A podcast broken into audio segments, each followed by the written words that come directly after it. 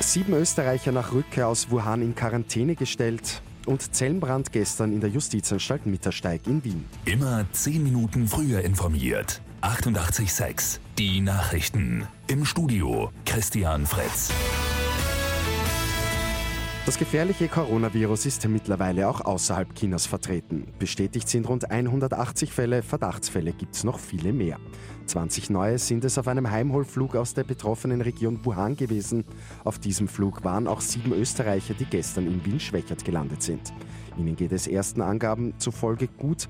Tests werden jetzt gemacht, sagt Gesundheitsstadtrat Peter Hacker. Und in weiterer Folge kann dann die Entscheidung getroffen werden, wo, wie die weitere Schutzmaßnahme für diese Personen, aber auch für die Umgebung dieser Personen zu treffen ist. Geplant ist eine 14-tägige Quarantäne. Ein Feuer in einer Zelle in der Wiener Justizanstalt Mittersteig ist am Abend recht glimpflich ausgegangen. Die Beamten haben die Insassen in Sicherheit bringen können. Drei Beamte mussten aber mit Verdacht auf eine Rauchgasvergiftung ins Krankenhaus. Der Grund für das Feuer ist noch nicht bekannt. Möglicherweise hat ein Häftling eine Matratze angezündet. Die Kansas City Chiefs haben in der Nacht die 54. Ausgabe der Super Bowl gewonnen.